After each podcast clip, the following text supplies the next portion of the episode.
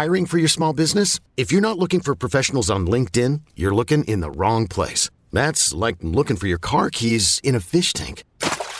LinkedIn helps you hire professionals you can't find anywhere else, even those who aren't actively searching for a new job but might be open to the perfect role. In a given month, over 70% of LinkedIn users don't even visit other leading job sites. So start looking in the right place. With LinkedIn, you can hire professionals like a professional. Post your free job on linkedin.com slash recommend today. Blitz is defined as a sudden, savage attack. It is indeed all this. The effect is sure. The premise is simple. It's a basic, primal confrontation, man to man. No excuses are offered, none accepted. Welcome to the latest edition of Longhorn Blitz with horns247.com. Looks like a radio station. Now, here are your hosts, lifetime Longhorn Rod Babers, Pure athlete, yeah. I transcend race, hombre. Matt Butler, I don't talk man. I back it up. And we are chock full of that, man. Damn right. and Jeff Howe. It's still real to me, damn it. And that's the bottom line, because Stone Cold said so. If you're gonna blitz, come strong, but don't come at all. Coming strong with another edition of Longhorn Blitz with Horns 24-7. I am Jeff Howe. I don't know about you guys, man, but this these weather changes we're getting in Austin, it not only messes with my allergies, but man, my my arthritis, Rod B, the, the, the neck and the back and the hips, they, they creak a little bit more. Old man. Yeah, when turning those- old those man. cold Old fronts man. blow in. That's all it is, yeah. man. Yeah, you're old man. Your body changes with the weather. That's Yeah. why old people talk about the weather a lot. Yeah. Because literally they have to keep You up with feel it. You feel it. Yeah, you wake up in the morning, you're like, oh man, it must be cold and rainy outside. You know you're feeling it when you roll over in bed and it sounds like you stepped on a package of bubble wrap. Yeah, It's, uh, that's yeah. why Bucky's always talking about the weather every morning. I think Bucky has like five minute conversation about the weather at some point. Well, it's cold outside, but we're going to keep it hot here on this edition of Longhorn Blitz, talking a lot of Longhorn football. The countdown to spring football is underway, and we've got a lot to get to. We're going to be defensive centric on this week's show, so let's not waste any more time and get right into this week's proceedings as I officially bring in the rest of the team. He is the master of the soundboard, the drop machine extraordinaire, Matt Butler. How are you, sir? Doing pretty well, man. Yourself? Terrific. And lifetime Longhorn 2002 UT All American 2002 semifinalist for the Jim Thorpe Award. Fourth round draft choice of the New York Giants in 2003. Spent his NFL career with the Giants, Lions, Bears, Bucks, Broncos, and a year with the Hamilton Tiger Cats of the CFL. When he was done with football, got himself back to Austin, Texas in the 40 acres where he earned his degree. Whenever that team ring comes in, we will make sure he wears it proudly. Nevertheless, he is a card carrying member of DBU. And when you get that All American honor recognized by the NCAA, they make sure you get one of those black cards. Number 21 in your program, number one in your hearts, Mr. Rod Babers. I have two black cards. I have Yeah. my black card. Yes, you and do. then I have the DBU It's like the card. American Express black card. I don't have you know? no. I've ne- I have no chance probably ever in my life of getting that black card. I've been need- around one of those, a few of those black cards, Well, like but we I said, never had one. we need to get you. We need the DBU needs to have the, the, the DBU black card. Yeah, I don't know if I can. Uh, that American Express, I think you got to pay everything back at once, right? That American I don't Express? even- don't you gotta, me, like, really, man. like you, you, you, you charge it and you got to repay it immediately. Like I don't know. If, I, I don't know if I. Can As far as. I know, Rod, that's like Fight Club, man. The first rule about Fight Club is you don't talk about Fight Club. I ain't got first rule about owning a black I've- card is you I've don't talk about seen the those- parameters of your exactly. black I've card. seen. The, I think Chick Fil A has a black card. I think Do they? Chick Fil A has like. I think that means like you have you get free Chick Fil A. Like it literally is like a black card. Like, I, they- like once again, they don't talk about it, Right. but I have heard you can get a black card free Chick Fil A any Chick Fil A in the world. So that also exists. in the black Universal. card realm. Yeah, in the universe. Who It even knows? works on Sundays. Chick Fil Like, A. it'd I be mean, good. even heaven. Uh, in heaven, obviously, that's all just free Chick Fil A everywhere. So there you go. I can certainly. I could certainly get with that. Uh, but no, I actually, uh, I actually had dinner at Chick Fil A the other night uh, after I got done listening to Chris Ash talk football, the Central Texas Football Coaches Association. Uh, they've got their clinic series going on right now, and they brought in Football Chris Ash to talk defense. Yeah, and I won't get too deep into the minutia, but listening to Chris Ash talk and then kind of hearing Malcolm Roach's comments on Todd Orlando, which you know you can go read the interview he did with Clarence Hill in the Fort Worth Star Telegram and kind of get the uh, Yeah. He the said he was of mis- that. He said he was misquoted or mis. It was. I think the it's phrasing was. It, it off sounded like the issue he had more so was with the headline than the actual Yeah, content. And the actual framing because yeah, he had yeah, like yeah. some good, like just X's and O's, talk some good constructive criticism. You could see being Hey. a coach's kid, and Yeah, also like he was. I mean, there are ways that you can say I wasn't, or this player or this position group wasn't used to be as effective as they could be, and it can be taken multiple ways. Yeah, here's the bottom line. Like, I don't think anybody thought Malcolm Brooks was wrong No. with anything he said. No. Uh, Definitely not. It- But Rod, the, the gist of it though, when he's talking about you know going to a four man front should help get more out of your most valuable assets, which in this case it's, it's Joseph Ossai. It's guys that can disrupt the passer. It was our last two weeks of shows. Yeah, and but that got me thinking. That got me thinking about you know because I, I sat in the clinic and listened to Todd Orlando talk defense, and I, I like going to these clinics. Number one because it just kind of expands your football mind too. And these guys talking have forgotten more football than I'll ever know. But I feel like it gives me an idea. Okay, when you're watching it on the field, like what are they trying to accomplish? Like it gives you just kind of a better frame of Ultimately, reference. fo- football. The beauty of it is it is an exchange of ideas. I mean, you saw you start. You can the tentacles and the branches can all be traced to one Right. another about the ideas and the concepts and the philosophy. Because yeah, the, the- these guys would be idiots if they didn't get together and share ideas and go, "Ooh, that's a good idea. I like that. You know what? I'm going to steal that and use that with my with my concept." And I say all that to say this. The more I think about football, specifically on defense, every defense, whether you're a three man front, you're a four man front, you're a quarters guy, you're a cover three guy, no matter what scheme you run, it's all designed to work. It just boils down, Rod, and we go, this goes back to the discussions we had at the end of the Manny Diaz era of defense at Texas. It really goes back to a couple of things, whether your scheme's going to be successful or not. Number one, do you have players? Number two, is your scheme to where you can put those players in the best position to succeed? And three, is your scheme teachable enough? Are you able to teach it to where those guys can take it to the field and where they're not thinking it almost becomes second nature? Uh, I would add one more to that. I think the scheme has to evolve. Um, I think in this era of football, especially we're talking about defense, I think in this era of football, teams can figure out figure out really quickly, and it's only because y the support staffs have been expanded. So you literally have people in film rooms sitting there, you know, 12, 18 hours a day, just deciphering your codes, deciphering your concepts, deciphering your trends, what you like to do, certain situations, all that kind of stuff. So you have to evolve. You have to become someone who can break tendency at the right time, whether you're defense or offense. That's why look at Tom Herman, right? Tom Herman's offense, when he takes over the play calling in 2018, offense is awesome because it's his version of his pro spread. The Big 12 hadn't seen it.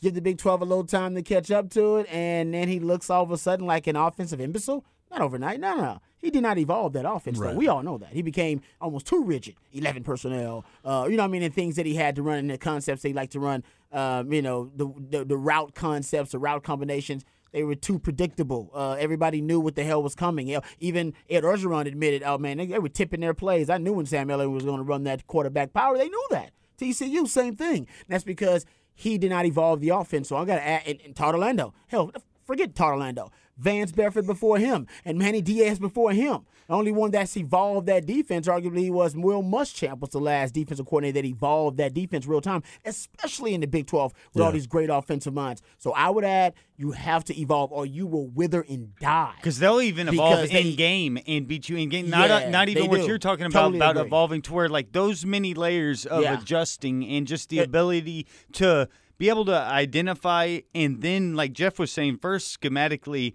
implement and get your team and we've seen that across college football for the last two decades get so much better that these kids can quickly be able to do so. But when you raise that baseline then you're able to raise that in-game baseline. If these kids are able to see and identify and evolve you're playing at a sophisticated level that really is just the constant evolution of football to where it gets in game and if you have that first script of 15 and you start to show a few ideas that you Yeah. have out there if you aren't building off of that there forward with what the defense is giving you or how they're reacting to your offense a good coach that is doing those type of things can quickly be able to do it a lot more so than they did a decade or I two just think it's it's becoming a game where you have to be uh, situationally oriented and game specific about how you approach things. I think football's becoming that honestly that's kind of detail oriented with Mm-hmm. you know with the uh, you know with the uh, the or with the stats oriented the statistical era that we're in. I just think that's where we are. And the specialization, like I mean, you look at these guys on the side, like just watching the Super Bowl is so perfect because you're Andy Reid and you're Shanahan, and you can see those type of guys that like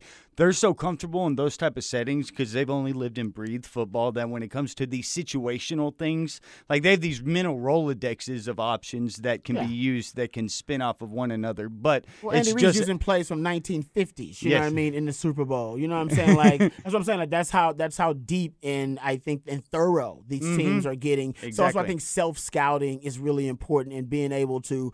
All right, you know what? This is what we're good at. This is what we're bad at. Based on that, this is how teams are going to attack us. What can we do to mitigate the damage done by our weaknesses, but also increase and highlight our strengths? Yeah. So we tie all that together, Rod. Your Hmm. my my three things I think went on defense. You're one. So really, we've got four pillars of what makes a successful defense. Yeah. And when you look at this recent run of Texas defensive coordinators, they're when it goes bad, they're usually missing a couple of those. I think for Vance Bedford, I think it was they they lacked players, at least experienced players, and the scheme didn't evolve, as you said Yeah. because I think I just think that staff was still in a lot of ways reluctant to admit that the Big Twelve was a different league. Like you, even like off the record, you would talk to those coaches like, "No, no, no, we'll figure it out." Like, no, no, you guys have to realize it, it's different. Mm-hmm. Like what's going on offensively in this league is unlike anything else Yeah. that's going on in any other get league in the country. You Yeah. can't use the knowledge you learned whenever X was X years ago because it doesn't relate Right. to what you're facing now. It's flawed logic. I think for Manny Diaz, Rod, and Todd Orlando, I think they were both missing the two same things. I think they didn't put players in the right position within their scheme,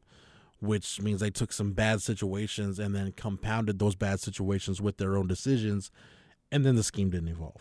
And I then would they'd say that Manny Diaz was also, and I, I always said coaches are teachers. He wasn't a.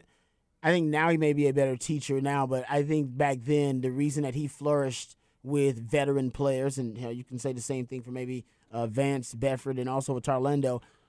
They flourished early on because they did have a lot of veteran players. Remember, they lose a ton of veteran players. All those Mm-hmm. guys after their first year, second year, ultimately it leads to them having a ton of youth and inexperience in their third year, and then they fall off a cliff. Um, I don't think that's a coincidence, and I think that's because those guys being able to relate that scheme to those younger players, they didn't really do that successfully, and also that that goes to back. I think that's connected to them not evolving the scheme. When you when you know you can't teach Right. the current scheme that you have and philosophy to those players. They're not getting it. It's not being received. Okay, Should wipe that's it. that's exactly. Forget the whole damn. Y'all scheme. don't get it. What can you do? What can you do? There You, you can go. play Boom. cover four. Okay, all right. You can play cover four. That's probably what. Robinson did Exactly. whenever he Let's came work- into Let's work with what you can do, and then we're gonna build a defense off of what my best That's what players the old can head do and what they do well. And you didn't do that because Joseph Ossai should have been playing in the front seven and all that kind of Yeah, stuff. and Matt, you mentioned him, and that's the guy Chris Ash to me is more in the mold of. He to me is more Greg Robinson in terms of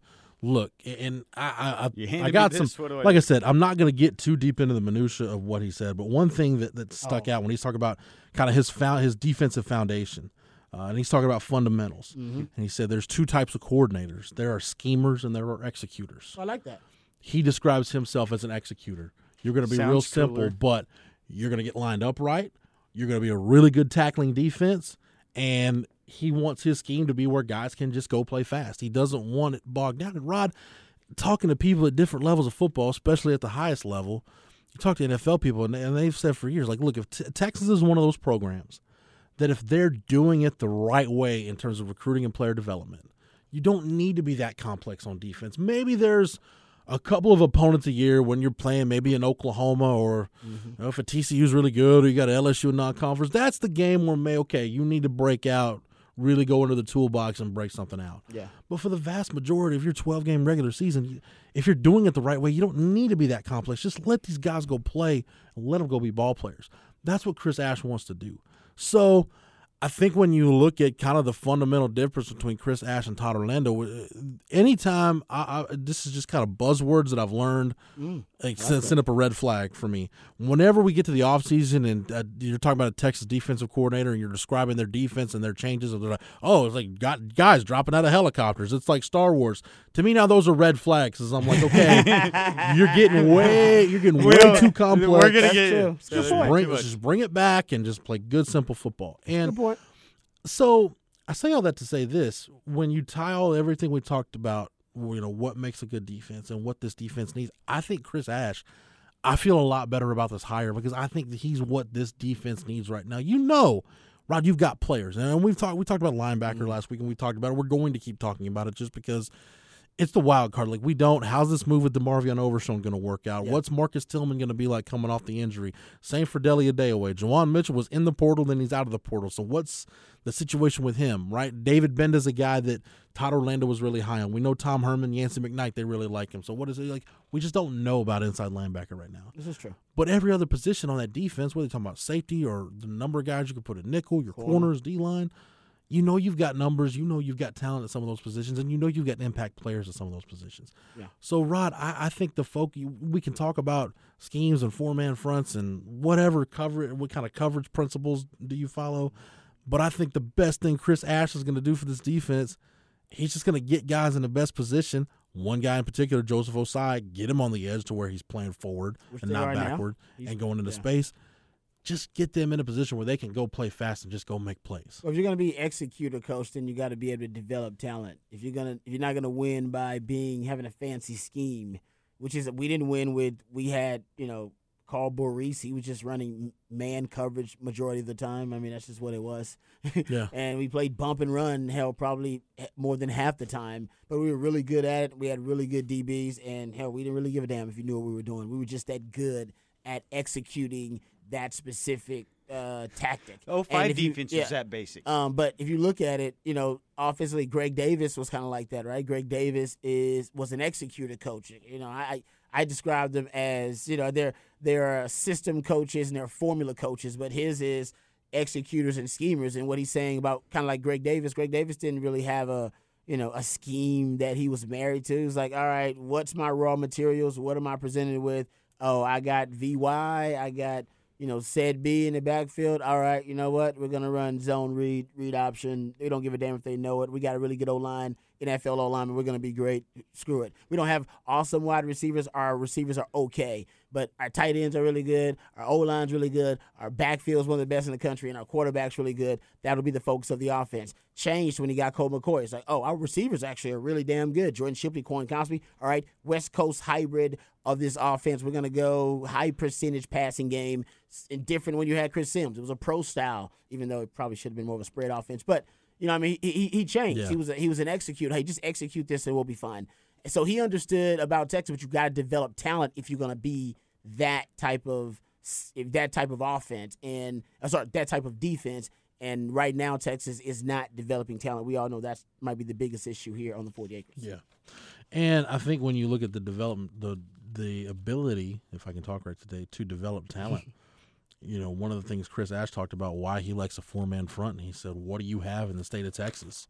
And we talked about it. They've had them in the state of Texas. You got the ability to recruit impact defensive linemen out of the state, and whether you're talking about Solomon Thomas or Myles Garrett, you go to DeMarvin Leal or recently Vernon Broughton, Alfred Collins, like you have highly recruited defensive linemen in the state. And Chris Ash basically said it's their jobs as a staff, him being the defensive coordinator, primarily his job, to make sure you're recruiting those guys and you're getting the most out of them. Doing a good job. and so if you're far. do if you're doing that, then your four man front should be pretty dang good in due time. Just I off the with top of your- your head, do you remember when was the last time Texas had two D linemen in the same class, like a Collins and a Broughton?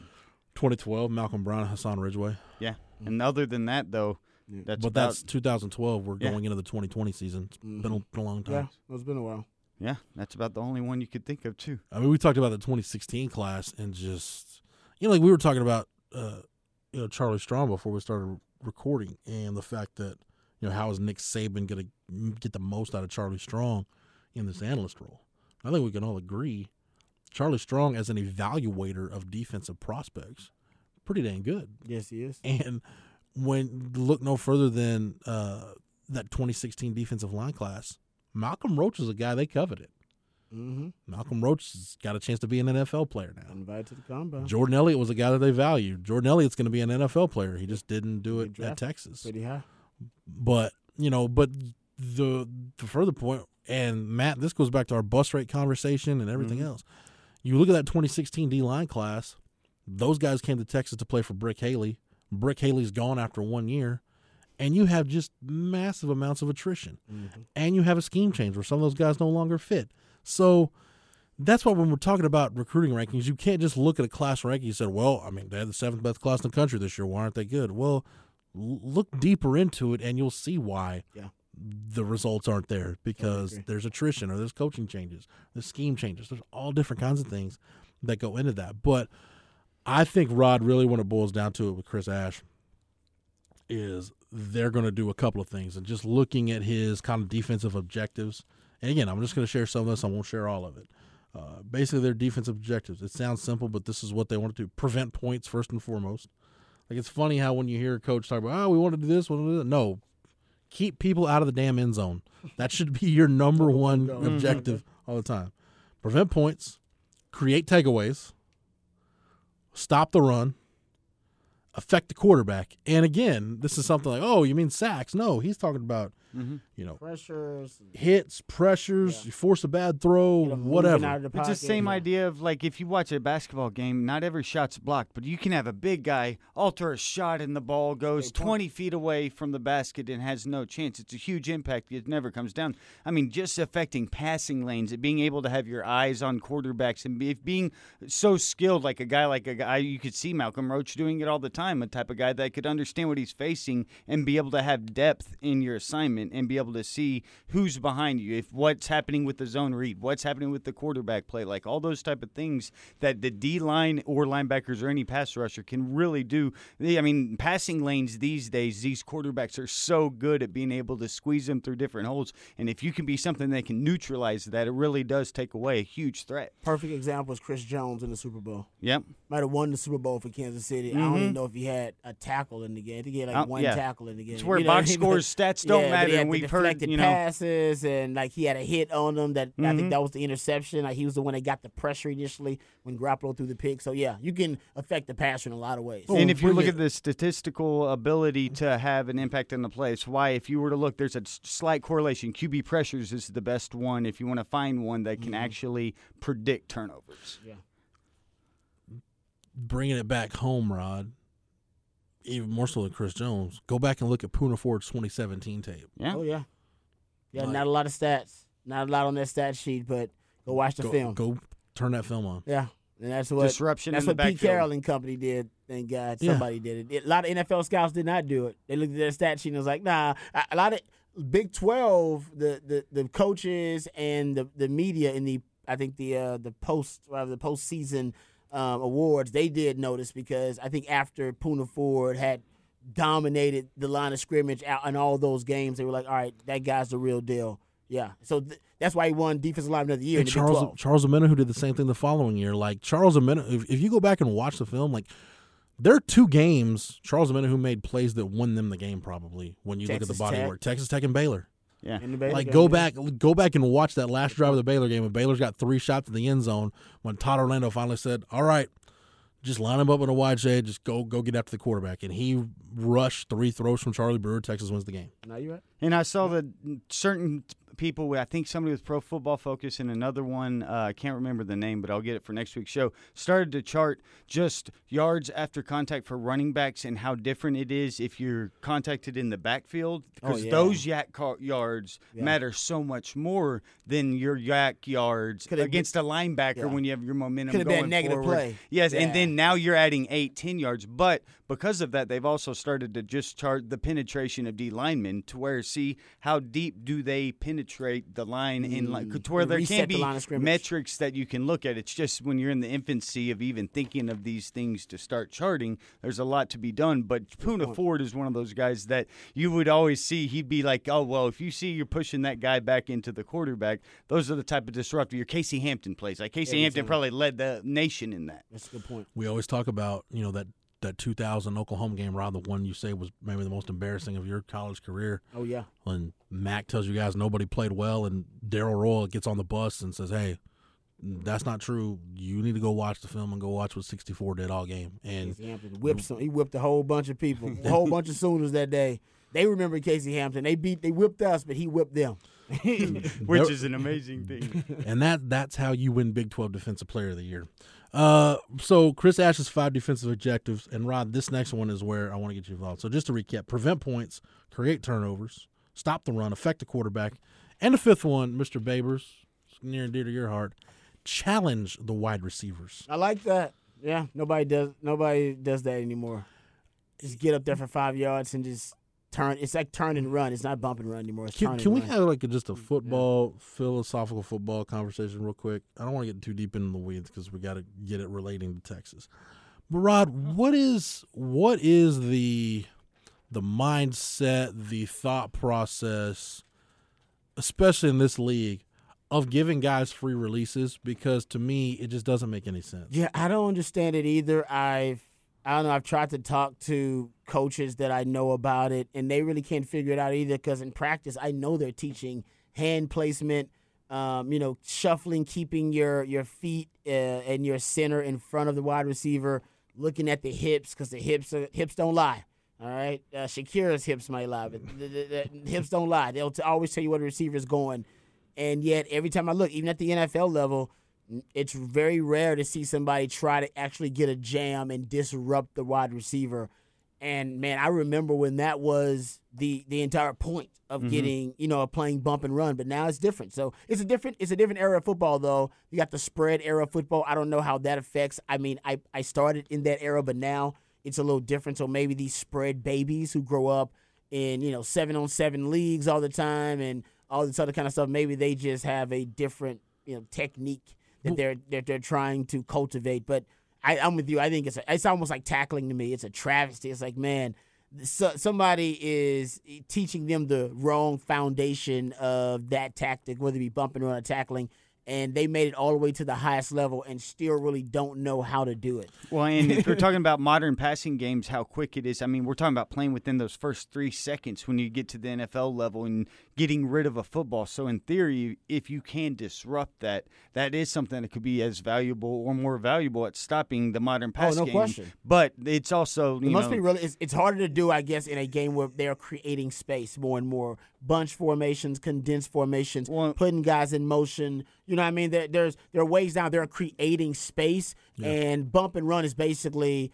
Essentially, it's the same concept as trying an op- trying an open field tackle. Well, and you know what I mean? It's a really the- good athlete there, and you're trying to somehow uh, cause uh, you know confrontation or cause physical contact within that two to three yard space. It's a lot tougher than it may look against an elite. Well, athlete. and then the way that all these audibles at the line, in theory, if receivers are being taught to read the keys of the DB, that if he's in a Option bump and roll thing, you can easily do the opposite and be able to just get quickly open if everybody's reading that at the line of scrimmage. Yes, they read leverage those option routes, which So is what the air raid is exact- kind of based that's on. just too. Yeah. exactly where it makes it so tough to do that, unless you're a freak and one of the few guys in the NFL that can do it. But I think now knowing how much Chris Ash values the ability to challenge wide receivers, to me, Rod, it makes the nickel conversation with moving Anthony Cook there, getting him a look there. To me, it makes it make more sense where now you want you're putting more an emphasis on coverage on the back end, and we talked about that. But to me, it tells me you're out. You're you're two corners. You're guys that are going to be on islands. They want that to be Jalen Green and D'Shawn Jamison because Mm. you've got two aggressive physical press corners, and it seems like that's really what they want out of that position going forward. I agree. I, I Jalen Green does generally genuinely try to get a generally and genuinely try to get a jam at the line of scrimmage. I, when I've watched him, and D'Shawn Jamison, although he is slight, all right, in terms of frame, he is a lot more physical than you think for a guy his size. And I like his technique at the line of scrimmage. I think he's he's raw. I think he's um he's so overly aggressive at times. He gets himself out of position, but his ball hawking ability uh, is so amazing that he's got great catch up speed because he's just a natural ball hawk. But all those guys, if Jay Valai is, you know, he's got the confidence of Chris Ash. If he is as good as you know. Uh, Chris Ash hopes that he is, then he'll teach those guys better technique, and they'll become better press corners. And if you got a four man line and you got guys on the line that can get to the quarterback, trust me, man, that half a second you can get that wide receiver to delay. Man, it could mean the the difference between a sack and a pressure and a throwaway and hell a first down or a touchdown. Like it really is. I mean, it, when you start looking at how everything's interconnected. Uh, when we had Casey Hampton and Shaun Rogers on our D line, I mean, honestly, it was. I remember, you know, figuring out later on, like, oh, I only have to cover for like a, a second and a half or two seconds, so I can be really aggressive at the line of scrimmage because if he if if he you know say the wide receiver beats me, he he better he better beat me in less than two seconds. He better beat me really quick. Because if not, the middle of the line, there's Casey Hampton and Shaun Rogers. They're going to force that quarterback outside of his natural like pivot point. You know, I mean, wherever he wants to be, like his natural um, point in the pocket. Yeah, Casey Hampton in college, his quickness was like a Aaron Yeah, Donald in the you know what I mean? NFL. What you see, Yeah. like from So- the middle, he yeah. could get to that pressure. Exactly. So they're going to force him outside the pocket. They're going to force him to go to his second read. And honestly, I kind of built my bump and run technique that year off that principle. And I became more disciplined later on and started to use more catch technique to catch the receivers. But I remember that year thinking, no, no, no, let's go after those damn dudes. Like, Yeah. be aggressive And when you're then playing bump and run. you literally have Jammer, who has the best name for a bump and run guy you could ever exist on the other side. Yeah, you know what I mean. Like we, The- yeah, exactly. We're like, no, no, let's just maul wide receivers, man. Yep, let's maul the hell out of them, and it worked. Everett Withers actually was the DB coach. Oh, was- yeah, coming to who do agreed, Who agreed with the philosophy. So, so Rod, I I just want to talk some of Chris Ash's coverage philosophy.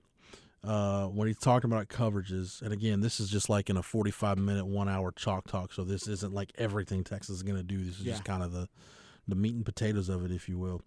Uh, they want to challenge every throw. Uh, they're going to run mixed man and zone. Uh, they want to get the safeties involved in the run game, which when you look at his kind of how press quarters works or quarters coverage works, your safeties more often than not are your read players, and it's really like quarters. That's why so many people like running quarters because it's really it really helps your safeties out. They're playing from depth, so it gives them an easy read whether they're playing run, zones. playing pass. Exactly. But Rod, the technique Chris Ash wants to lean on in terms of his corners is press and bail. Mm-hmm. Yeah. Now, now, is this it simultaneously same like same football play? Yeah. Press and then bail. Yes. Okay. Well, no, I get. I mean, uh, Sounds like what Rob was saying, and you get up I- on I- and I you got to recoup. I remember uh, hearing Nick Saban say that he hates backpedaling and he thinks that it's a wasted technique in football. Like you don't need it anymore. Like it's antiquated. So uh, even when I was with Coach Akina, we were doing shuffling. Uh, even when we did it, as opposed to just an old school backpedal.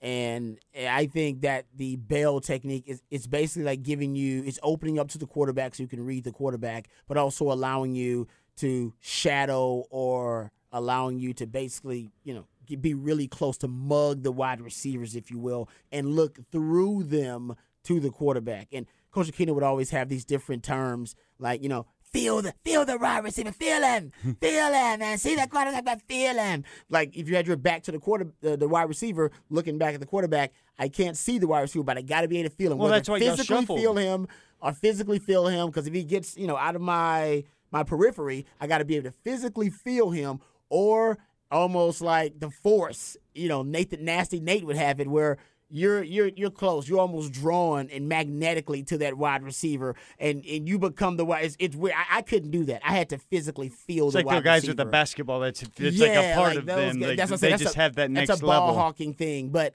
yeah, I mean, there's there's even in zone coverage, you want to be able to look through the wide receiver to the quarterback, and so you always keep your number one read. And, and with Coach Akina, and I'm sure they're going to do it too. You're looking through number one, which is the the, the receiver close to the sideline, to number two. Your your read, and a lot of the time in your zone coverages, is the number two receiver um, depending on if you're gonna they allow you to jump the outside cut or jump the you know jump the out route or if they're gonna allow you to drop back on the smash concept they're running the seven and your guys running the the smash route you know what i mean? To help out your safety. A lot of times you're reading that stuff like that you're gonna be there to help out your safety. They want they don't want the safety to have to cover the seven route and the the post and the post corner and hips, the seven route. like, you can't Yeah, it's almost like what happened at to the Tyreek Hill play. What happened in the Mhm. Super Bowl? It's like Yep. man, you know that, One that corner. second, your hips are done, that- you're done. That corner was supposed to keep dropping back because the number one receiver went in. It was a six route. He should have been reading number two. Number two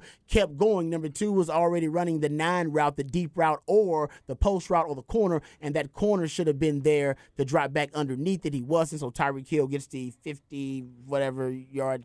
Uh, reception Because that one 47 yards, second to whatever it was. recuperate and flip your hips But my point is yeah. that's that's in zone coverage. He's going to be the most time that that guy's going to bail so he can read through the number one receiver to number two so that he can break on that route as well. You know what I mean? And kind of the matchup zone. I don't know exactly that that's how they're doing it, but usually that's the, one of the reasons why you want him opening up his hips to look through to the quarterback. And that's why he would. It's basically all comes back to your footwork and the way that you teach it. So you, then you can never put yourself in that position where you are like that DB against Tyreek Hill. Yeah. That now you had him, you were in position, but because what you're reading where your hips were sending you, you can't make that other turn to that secondary area the way that a guy like Tyreek Hill Yeah. then runs you, spins you around like a top. Now they're playing cover four in the Super Bowl. They were playing cover three, but it's still the same principle. Yeah. When you're playing that quarters coverage, that number two receiver is threatening that safety. He ends can up- If he ends like up one on one on that safety with uh, that open field like that, there's no way that safety's going to be able to cover him on those deep balls. So, and that's why when they're bailing, I bet they're going to shuffle first. I bet they're going to get three, four shuffles in to read the three step or the read the quick drop or the the slant. shuffle or- keeps you from what I flipping mean? your hips Yeah, and it'll, keeps you in exactly. 'cause line. You don't want to The, flip, uh, flip your hips yeah. naturally to bail, and then you're already SOL. That that receiver's got him right where you want him. You're shuffling, and you can still kind of read that three step, read that five step. Yeah, the idea of press bail technique is basically roll your corners up on the line of scrimmage, which Rod again, you're almost giving the illusion that you're challenging the throw. And you are- no, and you are. then, You and are. then you're you're imme- you're When you you're still your, can out. your challenge. alignment, your alignment is Yeah. challenging the, the three step and the slant because you're like, all right, he's gonna go, but man, what if he reads it really quickly, like that quick out? So your alignment, well, that's why I think they'll shuffle coming out quick. They'll they'll. Now, if you get a Tyreek Hill, or you get, you know what I mean, you get somebody out there, a Devin Duvernay, you want, might want to shuffle one His as feet opposed to three times. while yours yeah, you know what I mean. So I think that's how they'll, they'll, it'll vary, but that's why you want to do it. Yeah, and that, that's a, it, it'll naturally take away the quick game just because of the position of the DBs. And I don't know where he wants his nickel. Sometimes the nickel is there at a you know kind of a three three yard kind of three to five yard cushion to catch the wide receiver. Sometimes that's the technique. Man, that, I don't know what the technique is. Hmm. Everybody's different for that slot. That Yeah. slot is That's a so monster, hard man. because like it's y- just so tough. You, and going the multi-direction ability, Oh, and then to be able, but and think about having to like nowadays read the passing lane. Like those DBs can't even see over Well, some that of guy's these in the motion tackle, a lot of the times now, then and- monster o Oh. lineman right there, so you can't Dude, even see the quarterback. It's, it's it's a man's game. Yeah. It's basically puts the sh- the nickel man's into a game. shotgun Yeah. position the way the That's- quarterback's in a that's shotgun. why I would train multiple guys for it. I wouldn't just depend on Anthony Cook. No, I'm trading like three different guys for it because when the fit hits the shan and I go, okay, this guy can't handle it. We got we got Deshaun James, get up in there. Let's move Cook back out to corner. Maybe that's a little bit better. Because even as a guy who played both, I'll tell you, it's an easier road playing that corner outside man with that sideline. Inside, that's a man's game. You're basically a linebacker, and they want you. They want you to be a cornerback and a linebacker. That's beast. I, I think the the nickel, you know, Todd Orlando really preferred kind of the big nickel, a more physical type Safety. nickel, a Yeah. safety safety body type. I would like to see Chris Ash. To your point, Rod, I would like to see him be more kind of fluid with that position, train Agreed. multiple guys there. Because let's face it, like just look at the schedule, right?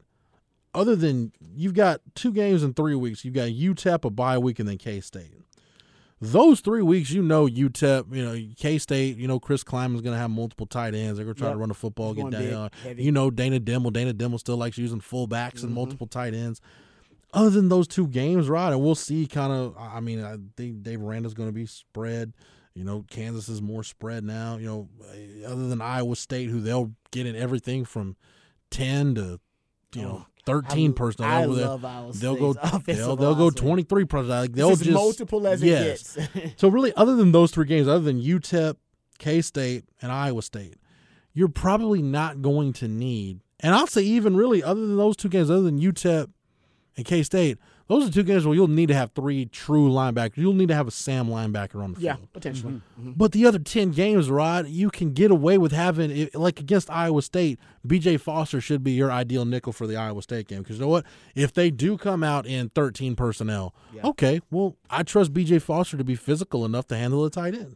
I totally agree. I don't need to sub a Sam Backer. Just like we talk about with offense, how you're going to use Jordan Whittington and Jake Smith and give yourself multiplicity. Okay, you want to go tempo, you want to tempo me, great. If I've got a nickel package with BJ Foster on the field, line up in 22 personnel. Yeah. Then go line up in 10. It's fine. We've got it covered. Yeah, I totally agree. with you. That's why, and that's why the Overshown experiment is is it could be vital to mm-hmm. the Right. defense, depending on because you don't know how it's going to go. We don't know how quickly he's going to acclimate to it. Um, you know, I said ideally you want him to become your Isaiah Simmons at one point. You know what I mean? He can play any position, arguably on defense. But right now, you want to be, you want him to master something. They're going to try to ma- master that will linebacker. But if he can come along quicker and you know sooner rather than later, I mean that changes everything about your nickel.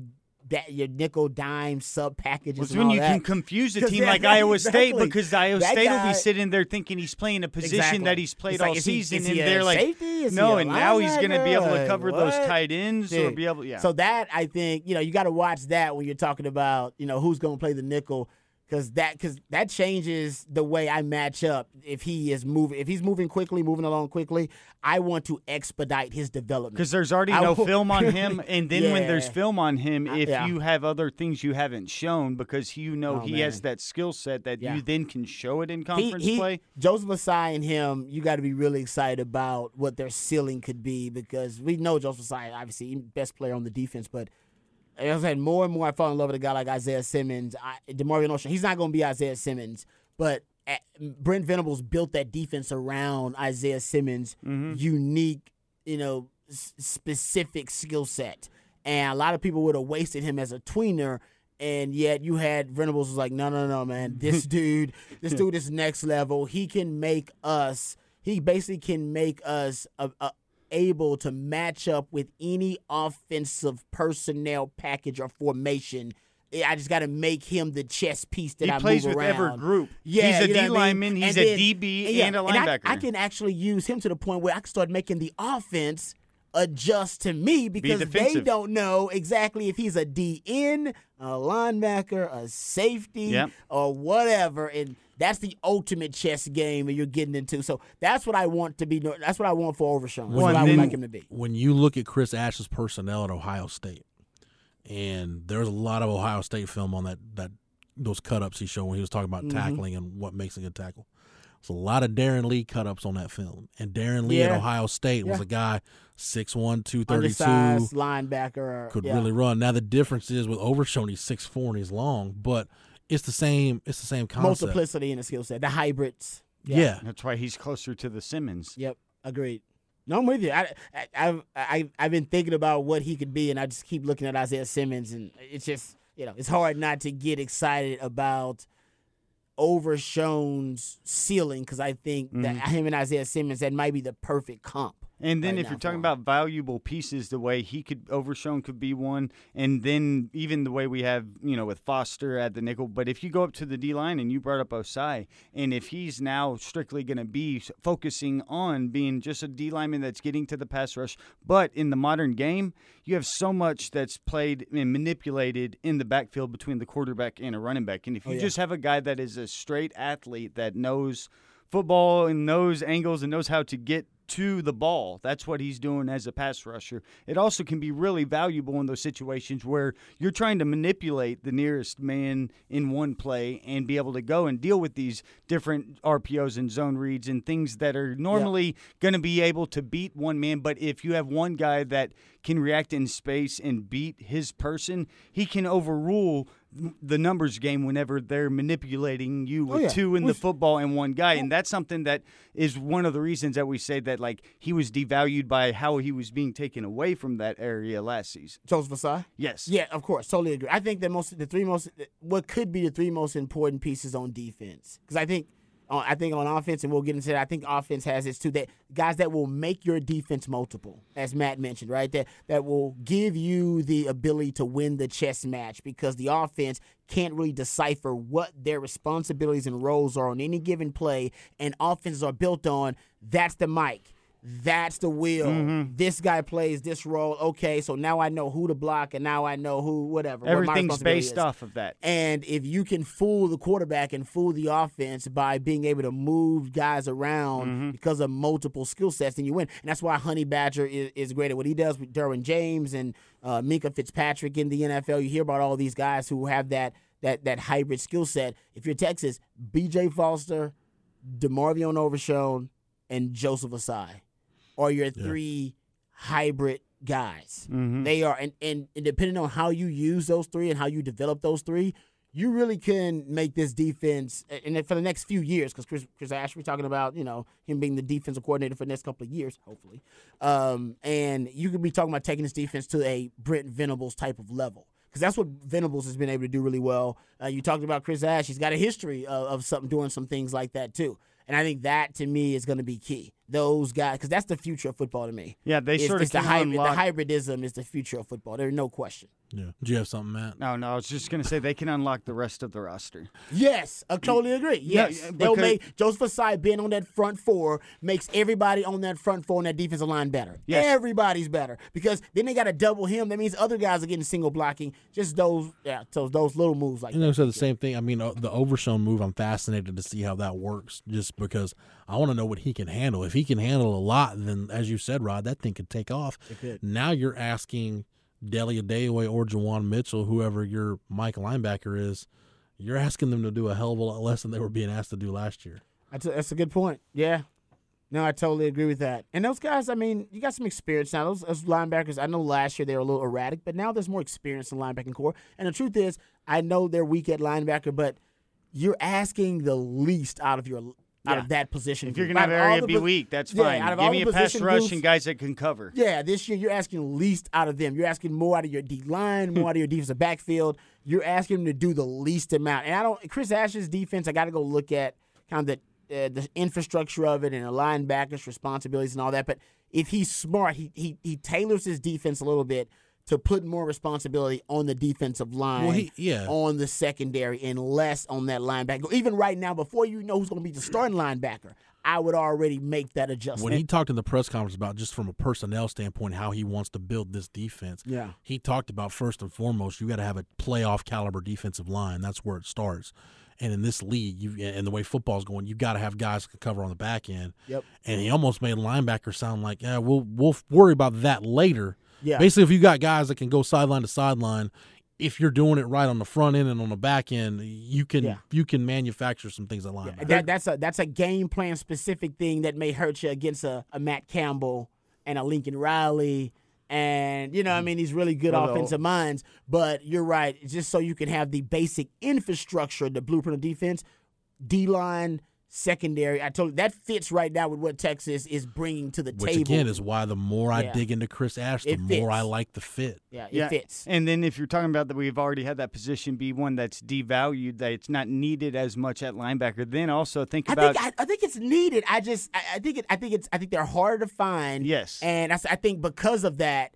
I, w- eh, you know, I think it's easier to find good D linemen and secondary guys. So I'm not saying it's not No, and important. I agree. I guess I'm I should have said if, if- I could find them, it would be important. But because it's it's hard to find those guys, I would devalue it within the construct of the defense. So if you're if a part of your defense is more deficient than the other, linebackers Yes. are the type of one that not only on your own personnel, but when you're then looking at okay, well, how are they? Do we want the opposing team to attack us? Well, this league where it's so explosive and throwing the ball all over the league in big plays is what beats you. If you're saying, well, now we may entice the opposing team to want to take advantage of that and say run the ball, which is going to go and lower their ceiling as an offense, and Yeah. it's going to play into what sort of you want to do. Well, what do you want to do against these explosive offenses? Well, make them do it a lot and not have any explosives to beat you. Well, they're sort of playing into you, and it almost deduces your offense into something that you want them to do. The way that we saw Gundy continue to run against Texas because he had the advantage, Yeah. not knowing that they're almost falling into the trap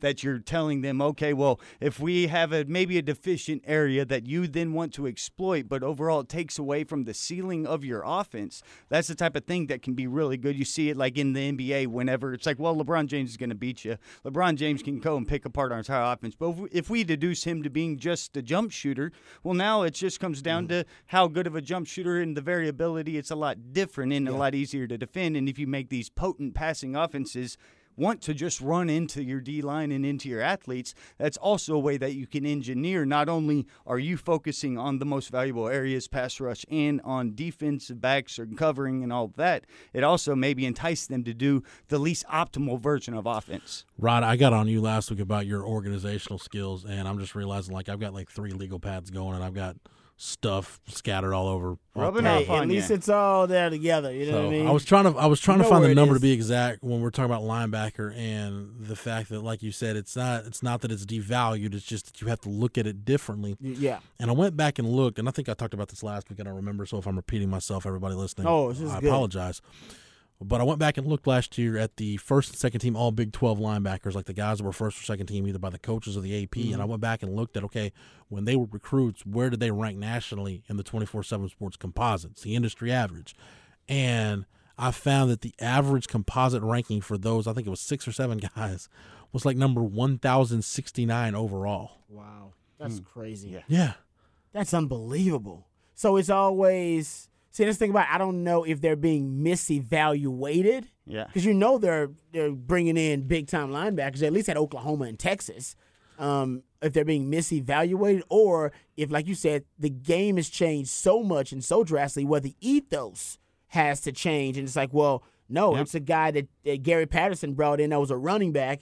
That was a really good athlete that he turned into a linebacker or a, a safety A that was JUCO an transfer. oversized safety Like- or a JUCO It- no, transfer. like because Gary- he was Malcolm Rodriguez at. Oklahoma. Malcolm Rodriguez at Oklahoma State was ranked as a dual threat quarterback. yeah, you know what I mean. Like if it's just projects, that was a right? safety, and then he spun down. And you Linebackers think about guys like tight end was. You know, remember when Yeah. tight end always was up by Yeah. project, a guy that was a really good athlete, tweeners. and we're just gonna put him. I put him at tight end. I think linebacker may be No, com- and we becoming that in Big Twelve play. briefly last week whenever we talked about how well then let's just go and focus on those tweener safeties or like your tweener undersized D in the type of guys Yeah. with the value that they have the ceiling to be what you want and what is one of the highly valued pieces. But this tweener doesn't work out, that might be a little bit too big at safety or a little bit too thin and lanky at DN. Those are the tweeners that yeah, then OJ become McClintock these days would be my linebacker because Yeah. he was just a freak. And I was like, if I just they put too much weight on him and he got too big, it's like if they just kept him slim. yeah. man, he'd been he Been probably would been running Isaiah around. Simmons. I Yeah, don't yeah, that dude, like he, He ran for 570 yards. He set the all-time AISD record Yeah, against but- Bowie when I was he- in eighth He's grade. the guy you're talking about. Nobody knew what to do with him and stuff like that. Like I you know.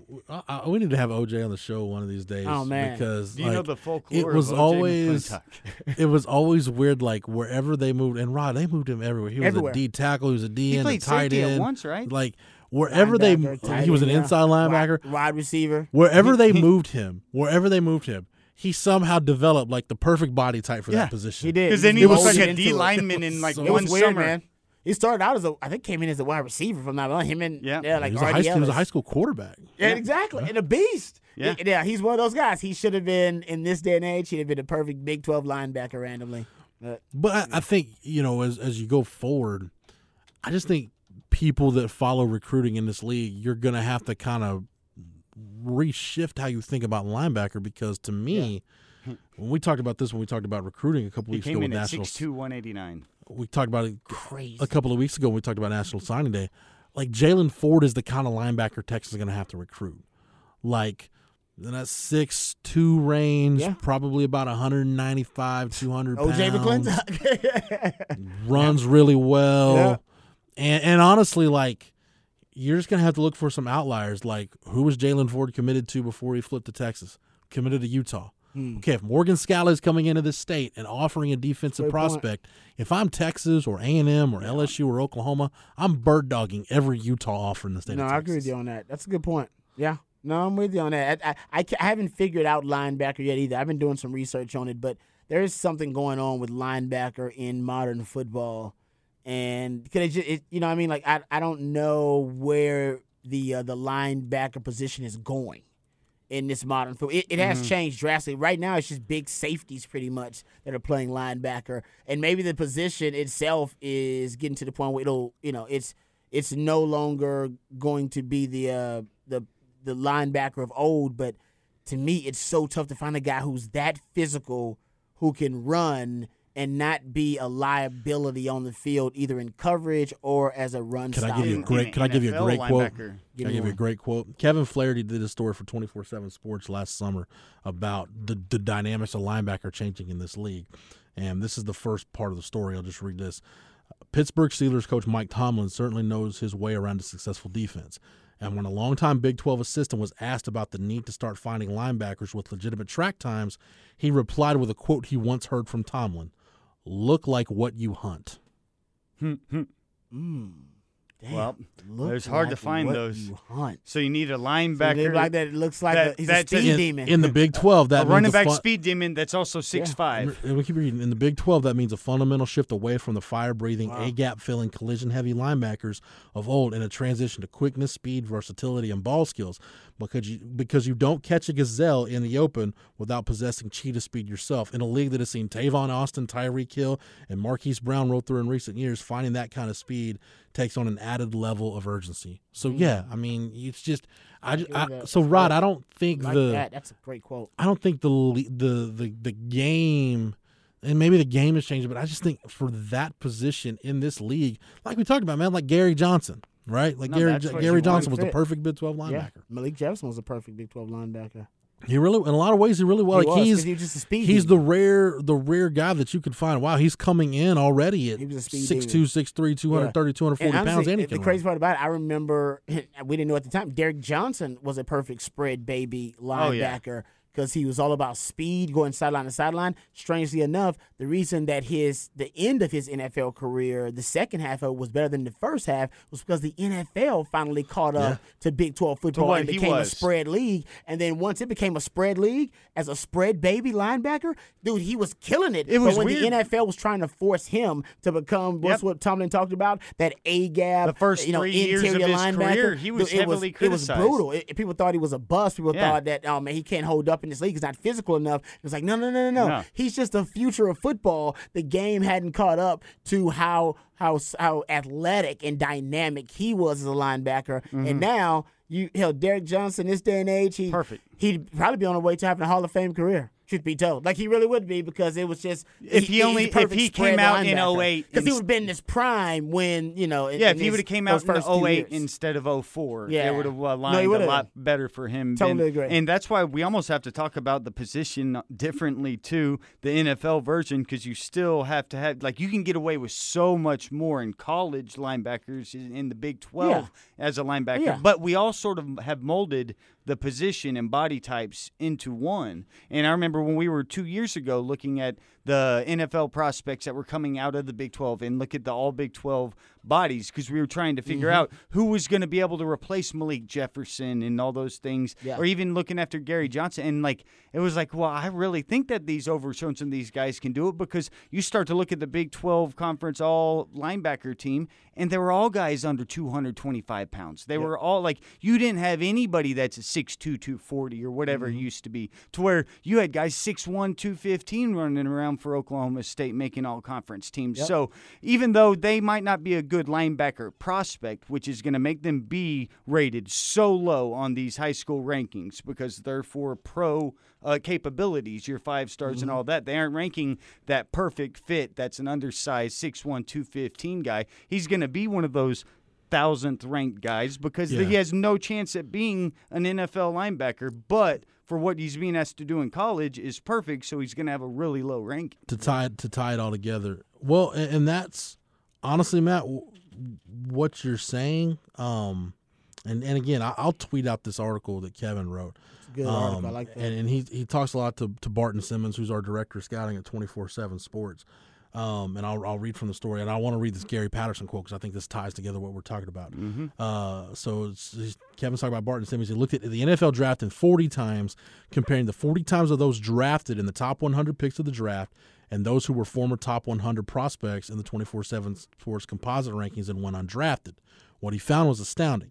At no position, including wide receiver and running back, was a 40 time as tied to success as it was to linebacker. Simmons said the average high school 40 time of a linebacker drafted in the top 100 was 4.5 seconds. Hmm. The average top 100 prospect who went undrafted, 4.75.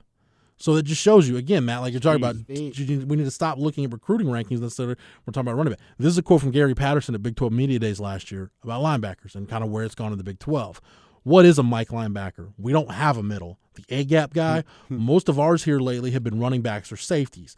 In this league, you better have linebackers who can vertical wide receivers or at least run with them a little bit. The prototype of the Big Ten linebacker, where they're 240, 250 pounds, that's a hard guy to play with in certain schemes in this league unless you're not going to get in any verticals and unless you're not going to get in any vertical speed races.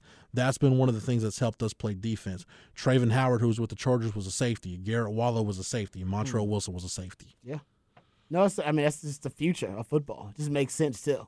Um, so I, I I like that. I love that quote though by um, To- Mike Tomlin. Look Be- like look like what you hunt. It looks like something Yep. Tomlin would say. It's great. It's awesome. It's one, it's one of your former coaches, is he not, Rod?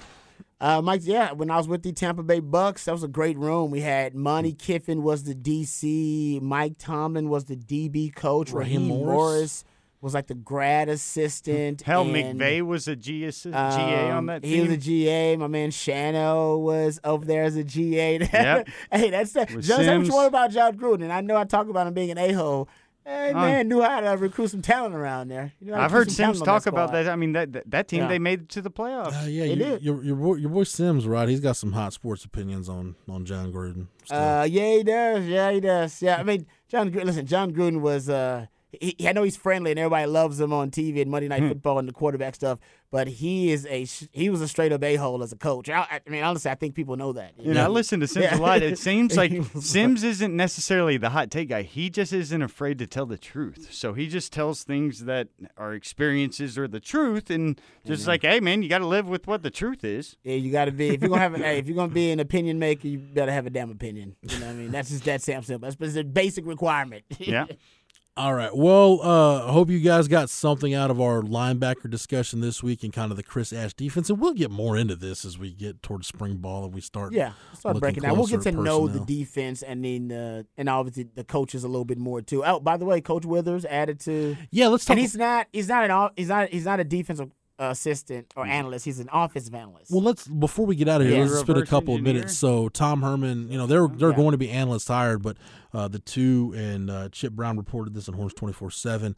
Uh, Dave Huxtable coming over from NC State, he'll be an analyst. I know. Why is that funny to everybody? Well, now? just because you hear Huxtable, you only know one Everybody, Huxtable. yes, and it's not Nobody's a good memory. ever known another Huxtable other than Heathcliff Huxtable and Huxtable. So anyway. Purge the Huxtables. Yeah. and that, uh, yeah, that just the Bill, he- the Bill Cosby thing. and Yeah, it's people, like- people got jokes. Do you know that Dave uh, that if Dave Huxtable has? Because this is my theory now. Dave Huxtable and even Everett Withers. Everett Withers going to be an offensive analyst, and Dave Huxtable now for the defensive side of the ball. Um, I don't know if either one of them have an expertise as a defensive coach, and, and that's not that's not a slight, by the way.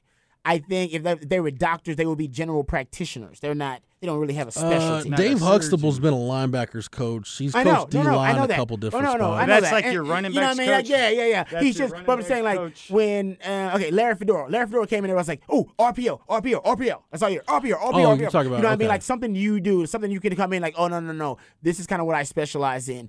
Um, even when they were um, uh, talking about, I'm trying to think of the other assistant they brought in. When they brought in Andre Coleman from K State, I remember, and even though I'm wrong about that, I, I thought you know special teams, he'll help with special teams, obviously, because he had a special teams background. And I thought, oh, coming from K State, he's going to help them with their quarterback run game. 'cause That was Right. one of the things that you know K State was really known for in their offense. You know, e- even if it's not fair uh, and even if it's not accurate, coaches often get attached to different Mm-hmm. terms and concepts. Like, oh no, no, this guy brings, he's gonna bring this concept Because the public views them through one portal that one time they found and them. And Everett Withers and Dave Huxtable don't really have that. What they are are veteran football coaches. I think it's going to what we talked about with Chris Ash. I think they want to get back to just developing talent. What I think that Everett Withers can do, and what I guess I can vouch for because he, he I, you know, I was a player under Coach Withers. He is going to be a an absolute freak about you know technique and uh, we played my bump and run. I learned a lot of my bump and run technique from Everett Withers and getting back to our initial conversation about getting a jam at the line of scrimmage. You know, what I mean, I can still remember him yelling and screaming with dip in his mouth, like getting, you know, getting a jam at the line of scrimmage, babers. You know what I mean? So I think even Sounds like Dave drill Huxtable, sergeant. he was, he did have a lot of drill sergeant. That's a good point. I think it's about it's going to be about those guys are old old school football coaches. All of them have special teams backgrounds, by the way, Huxtable and um, also Coach Withers. But they're going to get back just teaching the technique and teaching the alignment and assignment and making sure the guys have the best possible um, like football knowledge and the best grasp on the concepts that they're running. Just like you said, Chris Ash, not a schemer, all right, but he's uh, about executing, right? What you say? Schemers and executors? Is that what he said? The two things are? Schemers, they're schemers and executors. Yeah, he's an executor guy. So getting back to Coach Withers, execution. All right, just make sure your technique is right, your alignment, your assignment. The rest will take care of itself. Well, and I mean, if he's coming in as an offensive analyst, would this make him almost fit the Belichickian model now? Because Uh, he, he, he, he, he does fit the Belichickian model. He actually did coach special teams like way, way back. well, in I the know day. that. go I just I didn't know he was ever Yeah. an offensive coach. Uh, no, but I think this Everett is- Withers did one year. He coached Wide wide, receiver. wide receivers at There Austin you- Peay There you There- go. there you go. Um, so yeah, he is Belichick. Austin I, I, Peay hope Whiteout. this is my hope for Tom Herman because I think they misused the the the analyst they had last year in Larry Fedora and or underutilized them. I should say Larry Fedora and uh, And- Andre Coleman, Dylan Fedora was on there too. They were trying to bring in David Beaty. It didn't work out. I think the analyst role, at least if I was a head coach, I would have those guys into counterintelligence, especially guys like Larry Fedora who are head coaches. I would have them coming up weekly, week to week, with game plans to specifically exploit and identify weaknesses within our our offensive or defensive blueprint based on them replicating and mimicking the offense, you know, the opponent that week. Yeah. And that way we can better anticipate adjustments throughout the game when uh, the opponent makes them because we've already anticipated oh when we make this chess move they're going to make this counter move and that way you have a better counter punch i think way too often tom herman is slow and sometimes you know sometimes it's slow to non-existent in terms of his adjustments that need to be made. The fact that they ran bunch formation for the first damn time all season against utah and it's like well we did that as a specific game plan adjustment. You should have been doing that the entire season. We said You know the what I same mean? thing and it took the Finally Big 12 moving- championship game the finally year you know putting joseph ossai down into the front seven. It's like you just figured that out. Man we've been yelling about that for eight weeks now. You know what i mean? It just take it takes them way too long to adjust and I think that's because they're not good at self scouting. These guys, these analysts are supposed to help you with that task. I hope my, that's my hope, Rod, is that you become a better self scouting operation with Dave Huxtable and with Everett Withers because the innovation, the innovation is coming from your coordinators. Yes. With Mike Yurcich on offense, we talked about that No last doubt. week. This week we talked about Chris Ash and Chris And Ash. the installation. But Right, they need Chris the Ash is- information well, well, from that- these that's- yeah. guys. yeah, I'm the glad you- innovation and the installation. I'm glad you said that because Chris Ash is more about installation than innovation. Yeah. It's we're going to be really fundamentally sound, be a good tackling How we're team. gonna We're implement getting it. lined up right. You know, Chris Ash. One, I, I wish I could find the quote here, and I, I'm sorry, I got my. I feel the same way when I run through my papers. I know it's in here somewhere. But he said that he borrowed a quote from Bill Belichick that he firmly believes in. And what, this is what interests me about Chris Ash. And Rod, you talk about the you know, football being kind of this marketplace of ideas, right? It is, no question. You know, he went to Seattle and studied. Like he saw like the, the Pete Carroll tackling film. Mm-hmm. He didn't want to just watch the film. Like he went to Seattle and studied Pete Carroll. How do you Yeah, teach this? Why do you teach this? Yep. Um, he got Legion of Boom. got real real deep in with the Patriots. He's good friends with Mike Vrabel. A lot of his tackling videos, a lot of his tackling videos that he teaches tackling off of, put together by Joe Judge. Interesting. I didn't know that. Ooh, Yeah. Ooh, that gets me excited. That, that titillates me right there. So- Belichickian connection. Yeah, so Chris Ash is pretty pretty deep into the, the Bill Belichick way of. He's a foot. See, this is what I call it, and I think you are this too. I think, and I think the Texas market has a lot of these guys. I am, I believe this too, and I'm the one who probably coined the term football theorist. I think you're just into football theory and you'll study it, and that's why it's kind of a free market of ideas. He's a football theorist. He'll go almost anywhere to study a football concept or idea. It's like a not just, It's not enough to just read it online or read it in a book. No, no, no. I gotta go talk to the person Yeah. who who actually specializes in this football concept. That's why you go to the clinic. You're I go no, to- no, I go to as wanna many go clinics as here. Yeah, You hear that this with talk about musicians all the time. Yeah, yeah, exactly. So I think you're you're kind of a football theorist. I am one. I think there are a few good ones in this market, but Uh, yeah, I think that's it, he, he is, and all the guys that might click the wood, we're all football theorists. Like we'll we'll go, you know, dive and dive deep and and and and get into a deep football concept or a history of a play or a concept, and it's awesome. Yeah, I because mean, I football here- porn. Basically. here's where I come from, it Rod. I, I don't. I'll never tell somebody, oh, that's wrong, or you know, it's here's my idea of it. I want to know how it works and why it works. Like, why do Yeah. you do this? Why do there you, isn't why one do right Why do you believe? You know, Agreed. if you're a coach, why do you believe that? Uh, why do you believe press quarters is a good Exactly. scheme? Why are you a believer in the cover three? Yeah, and then I want to know. I go deeper. I want to know where it came from. Well, how did it originate? Then why did you come up with this zone blitz scheme? What made you and what was the yeah? What was the origin of it? Did you get the football gods bless you with it? No, it was just the Miami Dolphins uh, trying to. They were trying to maximize a guy Bob Matheson, who was a hybrid uh, defensive player who was like a linebacker slash safety, and they were like, you know what, this guy is pretty damn good. So they were trying to use a hybrid defender, so they made up the zone blitz scheme so they can use him as a rusher, but also use him as a pass defender and a run stopper.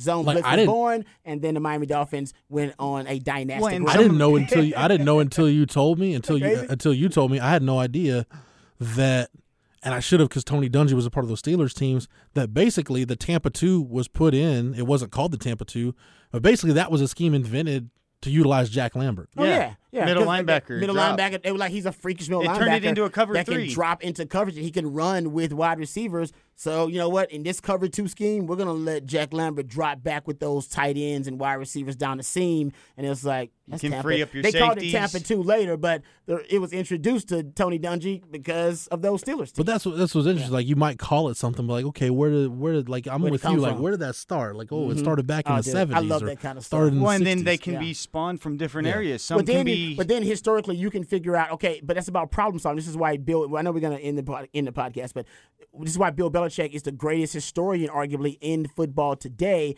because he studies so much football. it helps him solve the modern day problems. Yep. All right. The best way to predict the best way to predict human behavior is to study human behavior. That is all Mm-hmm. history is. And if you want to look at the best way to solve a problem, there's somebody in history in your industry that has say that has faced a similar problem, and they can either through their bad decisions and leading them to their downfall, or their good decisions, they can give you a bit of uh, enlightenment about how to handle the decision. And that's why history is great. That's why that's why I study. That's why coaches should always. If you're if you're if you're if your coach is not a history buff about football history, then you might want to rethink it. because you don't even know what you'll get into because Yeah. sometimes things You'll are spawned because Yeah. your opponents are doing something so you're trying to adjust but sometimes you have a piece that you're trying to go and use in a different way like there can be so many different ways that you can come into this new idea some based upon your opponents or one situation you're trying to solve some others you're just trying to go and maximize on your side Usually, it's So- just trying to solve a problem.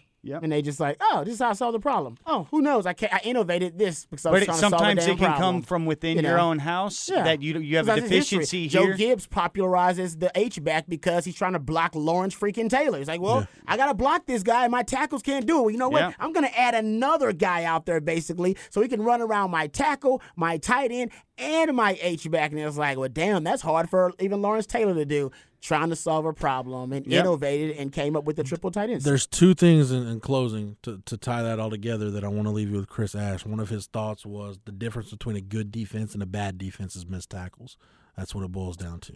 Ooh, ooh, that's good. Is mm, I, oh man, Could be a difference between a really bad one too.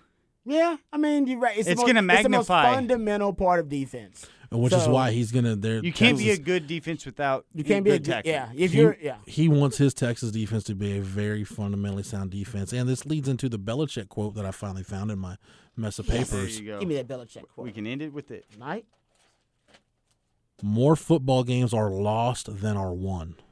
there you go. Oh, I love that. You lost it because you didn't think about Yeah, what I was going to mistakes. do It's- to Oh, counter. It's God, turning the ball good. over. So it's missed tackles. It's blown assignments. It's, Oh, that is fantastic. So Yeah. true though. Yeah, so it simple. really it's, it's And like so simple. man. Yeah, it's Like So you said, true. a simple game What- complicated what's by the- simple yeah, men. that's exactly right. Yeah, Amen. It's a great way to end By it. Belichick, yeah, That's a he's great like, way to end it right there. yeah, yeah. But Rod, I figured you'd like that, man. That Chris Ash has been really dialed into the Patriots. No, he sounds like he's a he's a like I said a football theorist, and I think those that means he's a that means he's a problem solver, and that's what I want my coaches to be. Just go solve the damn problem. What was it? Tackling? What's the problem? We can't cover. What's the problem? We can't play the ball in in space. What's the problem? Let's go solve the problem. I love Todd Orlando, but he didn't do that enough toward the end of his tenure. Can I leave you with one quote when Give we talk about when we, when we talk about Big Twelve defense and how Gary Patterson's kind of figured this too. league out. this is from a, a Grantland piece back in 2011 with hmm. quotes in Kevin's story. It's Gary Patterson saying, "I do not believe the four-two-five defense is the best defense ever made. The bottom line is this: Does your defense fit your personnel, and can you fix that defense? When you're in a game and the offense causes you a problem, do you have the answer so you can correct the problem?" Oh, dude, send me that quote. Would you send me that? Yeah. That's fantastic.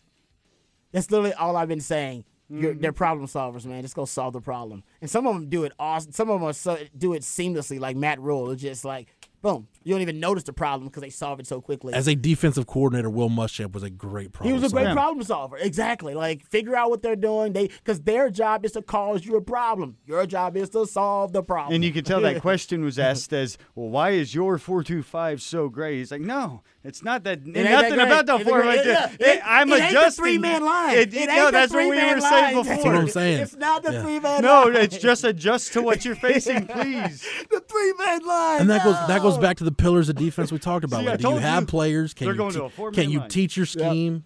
Do you have players? Can you teach your scheme? Can you put the players within the right position within said scheme? And then can you and evolve? can you evolve it? Can you evolve it? When you Can you have to, solve the real time. problem? When- solve the damn problem. defending Maybe I should four-man- change forward to can you solve the problem because you will be presented with a problem. So maybe change forward to can you solve the problem, Mm-hmm. the inevitable problem, Yep. whatever it may be. And Todd Orlando The couldn't. And he ever-changing problem. And- exactly. It's always going to be Chris one. Ash is going to have a defense where we're going to be so fundamentally sound that it doesn't matter what question you pose, we'll have an answer for it. We'll have an answer for it. Yeah, There you go. Agreed. All right, that's a good way to end it. This episode is brought to you by Progressive Insurance. Whether you love true crime or comedy, celebrity interviews or news, you call the shots on what's in your podcast queue. And guess what? Now you can call them on your auto insurance too with the Name Your Price tool from Progressive.